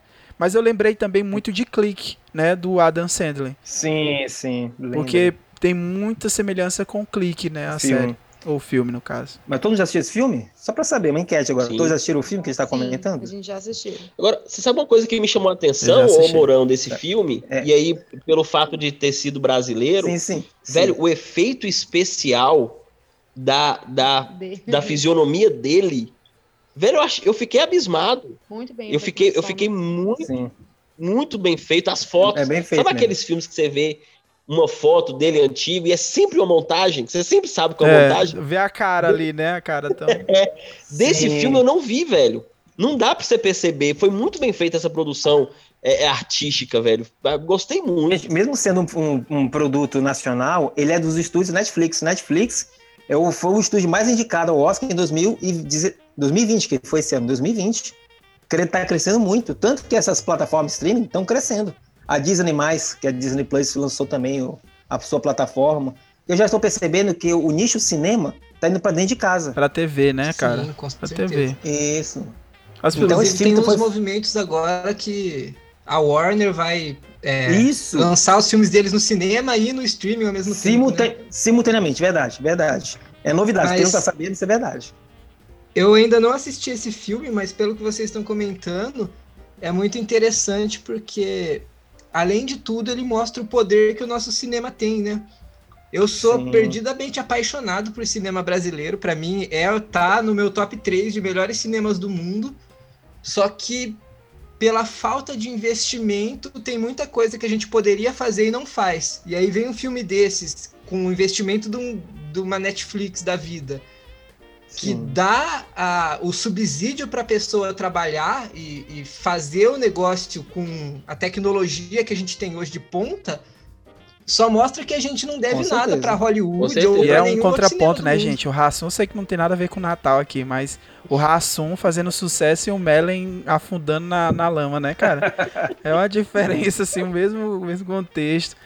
É O impressionante. princípio da família, a ideia da família é muito importante. E o segundo ator, ou humorista, como você citou, que eu classifico não, é ser, não ser mais um humorista, ele não seguiu a linha familiar, mas o prazer carnal pessoal. Tudo bem, vamos parar aqui a crítica, porque não é essa temática. Não, mas a gente pode bater nele. Bora cancelar ele aqui. Pronto. Tá Ei, vamos cancelar. Vamos ressaltar. Ah, calma, gente. Pois fica uma dica aí, gente. Tudo bem no Natal que vem. Eu mostrei também pro meu cunhado, pra minha sogra. Eles estavam tudo também virando o rosto. Mas na hora que começou aquela cena do, do jantar lá, que o, o tio, tio sai correndo. Por que dá um peru logo pro tio, cara? Já sabe que ele vai embora todo Natal. Cara, eu fiquei morri Agora, de rir. Eu fiquei assim, meu Deus, gente. Eu quero fazer uma colocação aqui muito importante que fique gravado nesse podcast. Esse Tudo Bem no, no Natal que vem, eu já tinha assistido quando me sugeriram a lista. Eu não coloquei pela o Daniel ter virado a cara. O Daniel não quis que eu tivesse colocado esse filme na lista. Eu quero deixar bastante claro isso. Como que dia? Isso Meu Deus, ainda. onde, cara, que eu não falei isso, Sério? não. Ah, Olha as jamais, conversas cara. anteriores. Você não tinha Tem assistido gravado? ainda, eu tô falando. Olha os Tem bastidores gravado? aí, são os bastidores. Tem, tem print, eu não acredito, gente. Eu amei esse filme, gente. Maravilhoso, cara. Rassum no Oscar, é sério, cara. Rassum tá muito bem, cara. Eu sou muito fã dos filmes do Adam Sandler. Minha esposa, ela manga de mim, fica tirando onda. Ela diz assim, Daniel, como é que tu gosta desse cara? Bicho, eu sou apaixonado pelos filmes do Velho, Adam ô, Sandler. Daniel. Eu não sei o que é isso, então a gente cara. tá conectado, velho, porque ontem a gente, a gente assistiu aqui Espan, é, espanhol inglês, Spanish English. O, o filme É, é Spanish é Inglês. Um filme com a Adam Sandler. Eu falei com o Luciano, velho, esse cara tinha que ganhar um Oscar pela conjuntura da obra dele, velho. Porque eu também adoro a Adam Sandler. Ele é muito bom, cara. Ontem, eu falando isso Eu ontem, olha que gosto. louco. Eu não sei que preconceito, né, que o pessoal tem com o cara, é, porque não sei se é porque ele, olha, eu tá a gente a gente gravou um cast essa semana sobre Capitães da Areia, né, do Jorge Amado. E aí no cast, a gente tava conversando sobre o Jorge Amado que ele ficou muito estigmatizado porque ele fazia uma obra muito popular. Então parece que a crítica não gosta de que o autor ou o diretor ele seja bem popular. E o Adam Sandler, cara, ele conversa muito bem com o público dele. Ah, mano, se for pegar a lista, agora vai ter um cast só sobre o Adam Sandler. Bruninho, a gente vai separar. Fechou. Viu? Vamos Fechou. separar, porque o Adam Sandler é Deus. Se ele não ganhou um Oscar, é, ele vai ganhar um Oscar aqui é, do nosso carinho aqui, tá? Então não fique. Fechou. Quero que o Adam Sandler, estiver ouvindo, viu, Adam? Se preocupa não que você vai ser reconhecido aqui pela equipe. Ele não, foi, ele, não foi, ele não foi nunca indicado ao Oscar, viu? O Adam Sandler nunca foi indicado a nenhum Oscar. Nunca. Nunca. E eu pensei que ele seria Passou editado. perto, Ele ia ser indicado Ano agora. passado passou perto. Foi, Ano passado passou perto, É. eu achei que ele ia ganhar no passado. Eu também, velho. Foi muita sacanagem. O discurso dele. Quer dizer, no ganhar não, porque tava cantado que ia ser o Coringa, né? Mas sim. pelo É. menos indicado eu achei que Ele ele ia foi. ser. Também, velho. Vocês já assistiram Embriagados de Amor? Nossa, mano? esse filme é bom, hein? Eu confesso que eu não sou um grande fã do Adam Ah, Sandler, gente, mas é Embriagados sério. de Amor é um, um baita É, do eu- filme mesmo. Já assistiu, Marcelo? Já assistiu o Bruno, Luciana? Qual, pera, eu tô vendo a aqui. gente tá qual vendo aqui, é. a gente já assistiu tanto, tem Pô, alguém ele, te é, ele é velho, hein? Ele é 2002. Ah, mano, coloca agora na lista de vocês pro Natal. Vocês vão amar esse filme. Ele tá totalmente filho. diferente, gente. Ele tá totalmente diferente. É, meu filho adora Dan Sandler, velho. Gente grande, acho que a gente já assistiu umas 50 50 vezes. vezes. Eita, mano. Rapaz, cara, eu, tô, eu sou fã de vocês agora, mano. É sério, vocês estão tão demais aí. Aí que vocês estão. Tão, a gente vai começar agora a fazer com a Thaís aqui um bocado de lista agora aqui. Aqui daqui a alguns Eita. anos eu falar pra vocês aqui, ó, a Lisa, que assiste todos os filmes do Adam Sandler.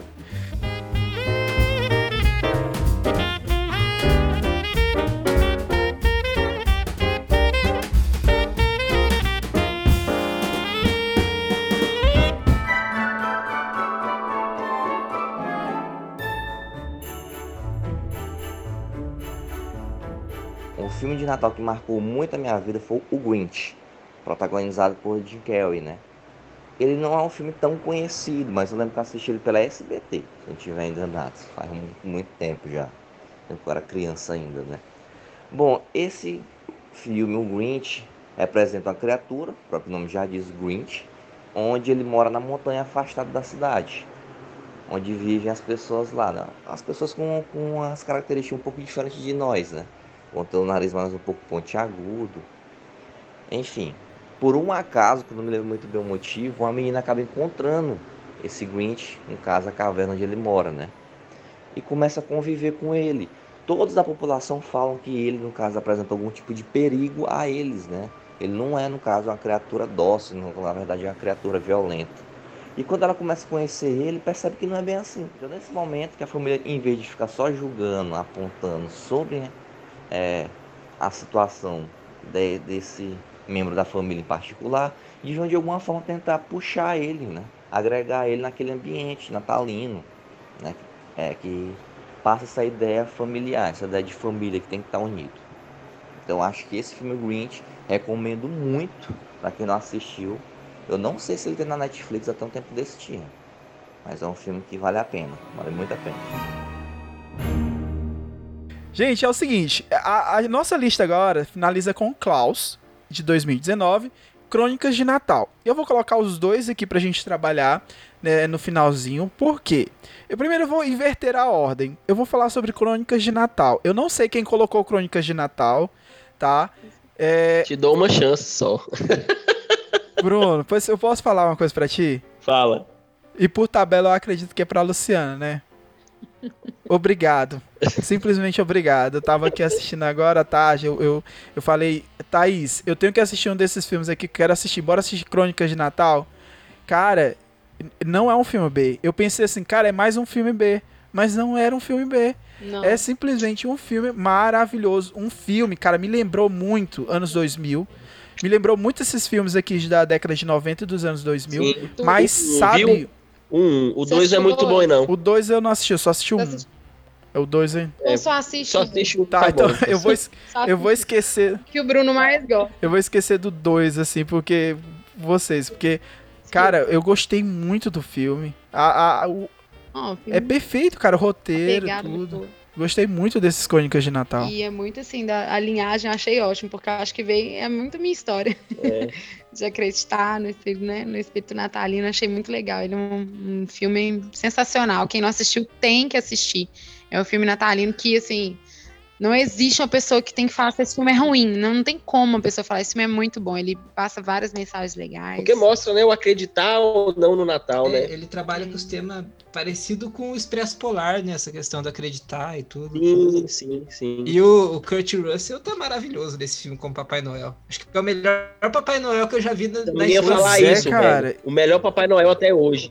Eu fiquei surpreso com ele. Nossa, a cena da, da Fiquei prisão surpreso lá é com ele, sensacional. Adoro, velho. Adoro aquela cena.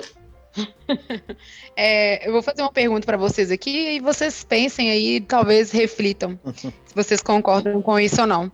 É, o espírito natalino que fala muito do filme, eu acredito muito nisso. E na hora que ele canta, ele vai contagiando as pessoas. Se você tá num ambiente que as pessoas não acreditam no Natal, não falando de Papai Noel, falando de presente, falando no espírito natalino. Se você tá num ambiente assim, você também vai ficando apagado, triste, você não vai começar a acreditar. Agora, se você começa a contagiar, vai virando um negócio assim que você quase faz todo mundo cantar a música junto, né? Porque eu canto no carro e o carro vira assim, Arthur canta, Bruno canta. Todo mundo canta. Então eu acredito muito nisso. E o filme ele fala muito disso, né? De você passar esse espírito Certo. natalino para as Eu pessoas. vou, falar, eu vou falar, eu falo demais, eu tenho que falar, eu vou falar. Acredita? Cara, é verdade. Se você chegar num ambiente cabisbaixo, sem falar nada, não muda nada. Agora vamos, chega feliz, chega conversando, é comunicativo, você consegue transformar aquele ambiente.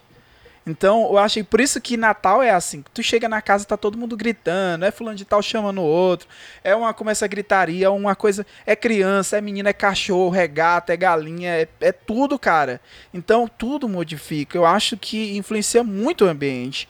Principalmente por isso, a- esse espírito, as pessoas começaram a se comunicar. é, por isso que eu gosto muito de pessoas que são assim, sabe? Pessoas que chegam no ambiente que não tem cerimônia, sabe?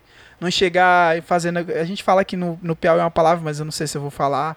Mas eu acho que vocês sabem que é a pessoa que faz tipo um negócio doce, você já ouviu falar essa expressão. Sim. Tô com vergonha aqui de É, falar. sim, eu sei qual é. Doce. É, chega falando, rapaz, cara, chega logo na felicidade, vai de voadora, chega logo correndo, falando, vou lá, menina farofa, bora soltar uns foguetes aqui, menino, chama. Cara, é, é, é isso o clima de Natal. Essa é a minha opinião, Luciana. Muito empolgado. É muito bom. Agora, o que é mais legal dele foi o que o pessoal falou, e acho que foi Mourão que falou a respeito daquela cena da cadeia. Você vai ver isso no 2. Quando você assiste o 2, tem uma pergunta assim. Talvez é o único momento que presta no 2 é quando a Mamãe Noel, e aí é maravilhoso, né? Porque eles são casados mesmo, há mais de 30 anos. A Mamãe Noel pergunta assim. Exatamente. Tem umas confusão, aí a Mamãe Noel pergunta assim pra, pra, pro Papai Noel: Ô velho, você gosta mesmo dessas confusão, né? E ele abaixa a cabeça e fala assim: Eu gosto. E o primeiro filme, velho, o mais legal é isso, porque bota um Papai Noel meio assim, meio atual, sabe? Fora da linha. É, o Papai Noel mais mais teen, mais, mais louco. Eu, eu gosto desses trem demais. Eu achei muito bacana essa, é- essa mensagem. Ele é até meio mal-humorado, né? A gente tem a ideia do Papai Noel, aquele velhinho fofinho. No começo do filme ele tá de mau humor, bravo com as crianças. Verdade. É. Eu achei ele mu- muito tranquilo, porque se a criança estraga teu trabalho assim, ele, tudo bem, vamos lá, vamos aqui pra. Porque e ele, não, vamos lá, gente, vamos fazer as coisas de boas. Isso- Não, a criança tava falando pra Thaís, tem umas coisas que eu sei que a gente tem que ter, né? essa de suspensão de descrença ali. Mas tinha umas coisas eu falando, meu Deus, o que, que essa menina vai falar com ele na hora que o cara tá dirigindo? A, a Liz, às vezes, ela, a Thaís bota a Liz aqui no meu cangote, que na hora que eu tô dirigindo eu me assusto, eu fico assim, meu Deus, é normal acontecer um acidente desse jeito. E aí, cara, é muito interessante, porque é bobo essas coisinhas, mas você acredita. Sabe, você tá assistindo um filme de Natal, então você, pô, eu quero acreditar nisso. Vamos lá, me leva. Eu quero ter entretenimento. Eu quero. eu- Ah, e a parte dos duendes. São ótimos Gente, os mesmo. duendezinhos eles são muito fofinhos, cara. legal, hein? Principalmente o da Serra Elétrica. São maus. No 2, principalmente. O da Serra Elétrica eu amei. Esse da Serra Elétrica eu quero esse bichinho, eu quero dar pra, pra Liz aqui de presente. É muito fofinho. E o outro filme é Klaus. Eu, o Klaus, eu confesso que assim, eu tentei assistir, eu não consegui assistir. É, eu, eu, eu já tô muito velho, cara, pra assistir filme, que às vezes, antigamente eu assistia todo tipo de filme até pra ver qual de é, né? Mas Klaus, cara, ele foi indicado ao Oscar. Eu, eu já tinha ouvido falar no ano passado, né? Tinha sido indicado ao Oscar, mas eu comecei, eu coloquei pra assistir, mas eu não me, não me, sabe, não me cativou, cara.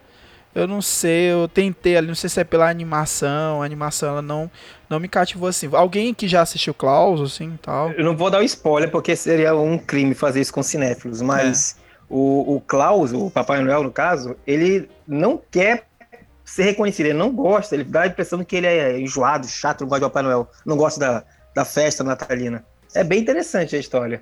Eu não posso dar spoiler, se eu falar alguma coisa, acaba dando spoiler aqui. É, eu gostei. É um filme do bom, gente, se vocês virem, vocês vão Aí, gostar. Rodrigo. Eu achei um filme bem legal. É um filme espanhol, né? Então a animação é um pouco diferente do que a gente está acostumado de Disney, Hollywood e tal. Mas eu gostei. Eu, eu achei que é, é interessante. Ele tem uma mensagem interessante. Eu gostei da a construção da animação também. Não sei se eu daria o Oscar pra ele, mas não achei um filme difícil de assistir, não.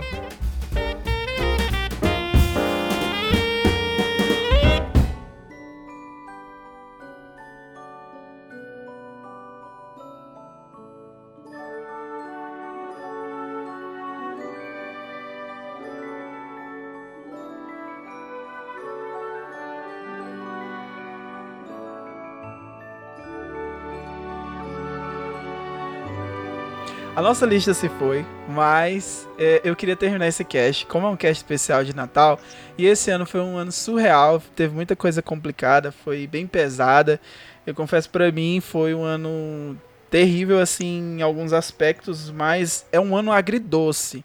Porque da mesma forma que eu tive a doçura de ter o nascimento da minha linda Liz, né, minha coisa linda fofa que tá ali com a mãe dela e ela tá chorando ali de vez em quando.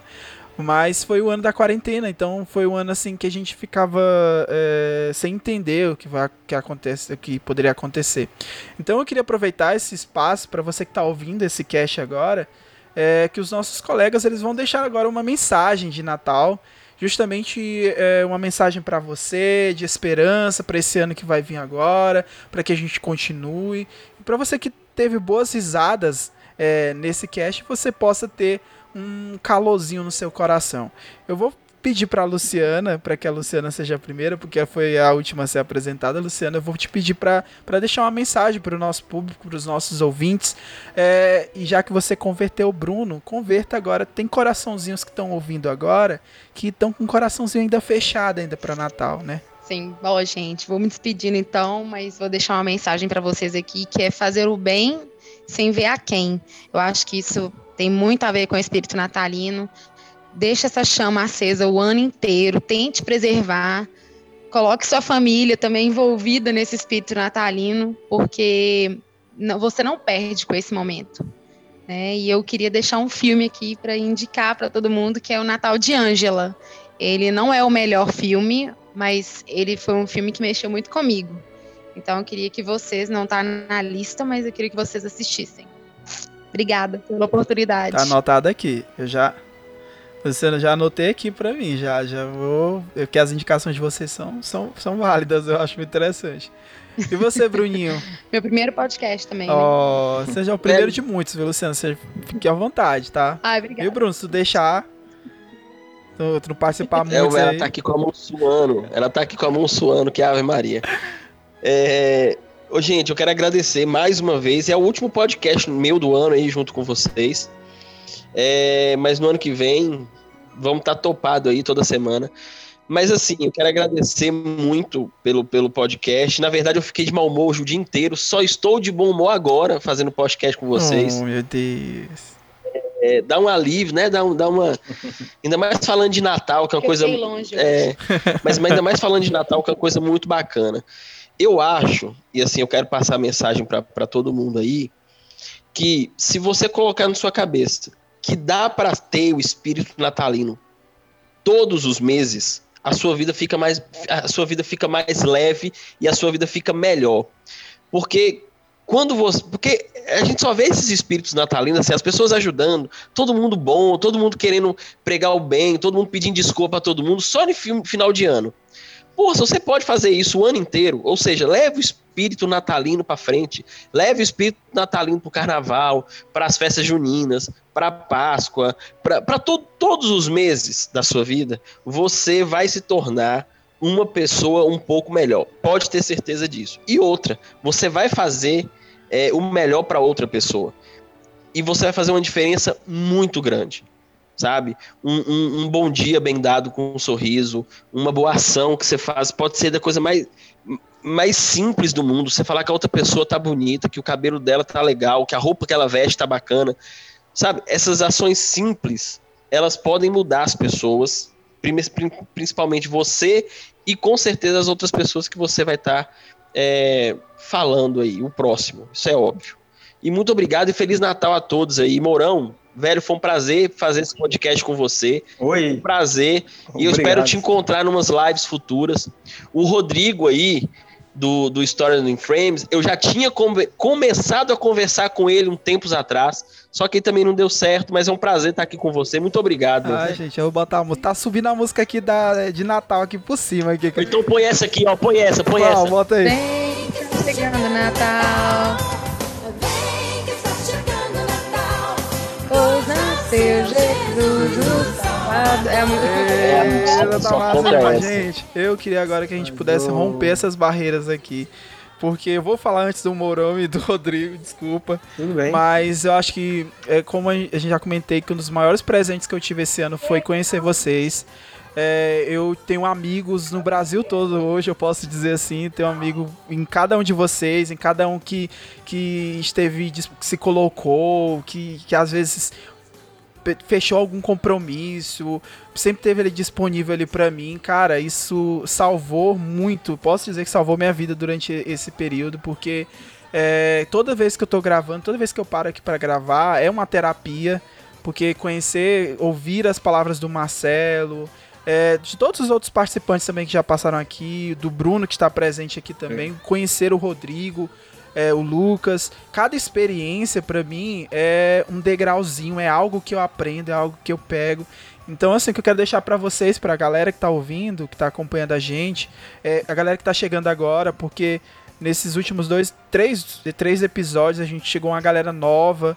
É, o podcast ele chegou em lugares que eu nunca imaginei na minha cabeça que ia acontecer. Eu comecei isso aqui porque eu precisava fazer alguns resumos para os meus alunos, mas depois eu percebi que isso pode ser algo muito bom para minha vida como terapia. Porque quando eu converso com vocês, como um podcast desse sobre Natal, eu me sinto é, bem, cara. Eu me sinto realizado. Eu, eu sinto que a gente pode compartilhar algo muito bom. Então, eu quero aqui agradecer ao público, aos ouvintes, mas eu quero também agradecer vocês, galera. Todos vocês estão aqui, os meninos que já participaram também, as meninas que estiveram aqui junto conosco. Muito obrigado mesmo por cada minutinho, cada segundo de áudio que vocês disponibilizaram aqui para o podcast História nos Stories. E realmente eu, eu acho que é isso. Rodrigo, meu amigo, muito obrigado por você participar desse cast. Deixa uma mensagem pra galera aí. Fala aí um pouco aí sobre o Natal aí pra galera. Eu até tô perdido aqui, Rodrigo. Fala aí, cara. Cara, eu que agradeço. Eu agradeço demais, demais o convite. Tô muito feliz de estar aqui. Tô muito feliz de ter conhecido vocês. O Bruno, a gente já tinha é, se conversado uma época. Mas, nossa, tô, tô feliz demais. Eu posso dizer que esse quando eu criei o Story in Frames, eu também não imaginava que eu iria conhecer tantas pessoas diferentes. É maravilhoso o que isso pode nos proporcionar, né? E eu, eu acho que 2020 foi horrível em vários sentidos, mas uma coisa boa que o ano trouxe é essa, de certa forma, aproximação, mesmo que forçada e acaba expandindo nossos horizontes e os nossos universos, o que é uma coisa maravilhosa.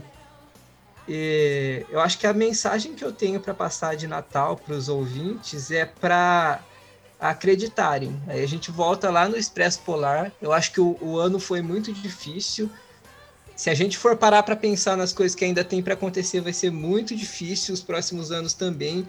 Se a gente não tiver um pouquinho de magia e um pouquinho de fantasia na nossa vida, fica muito difícil de, de viver. Então a gente precisa disso, acreditar no Natal, acreditar nas coisas boas e, e trazer tentar trazer isso para o nosso cotidiano, para tornar a nossa vida um pouco mais leve, um pouco melhor. Porque tem um filme que eu gosto muito que não tem nada a ver com o Natal também, que é a Sociedade dos Poetas Mortos eu lembro que vocês até comentaram num cast que tem aquela frase do, do Robin Williams que fala de que várias coisas são importantes para a nossa vida, mas nós somos humanos e a raça humana está impregnada de paixão. O professor. E aí, quando ele fala paixão, eu entendo por essa questão mesmo de acreditar nas coisas e de querer tornar o seu ambiente melhor. Eu acho que isso é muito necessário pra e gente. E aí, Marcelo? Fala aí, Marcelo. Bem, como eu sou o último, vou fechar basicamente a, transmissão de hoje.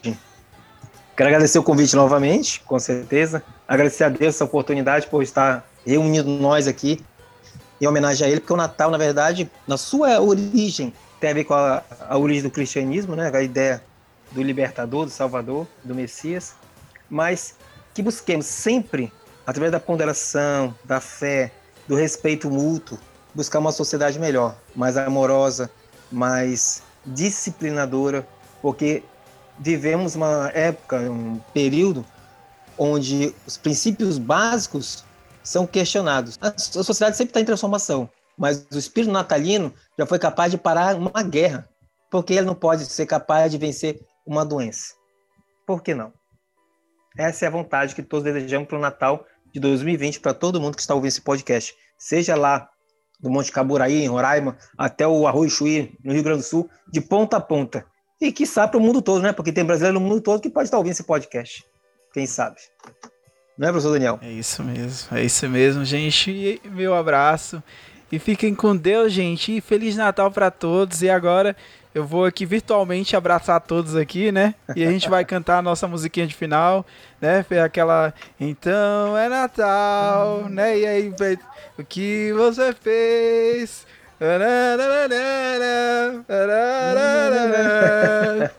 Então é isso, gente. Muito obrigado. Abraço, beijão, gente. E até o próximo episódio do História dos Stories. Falou!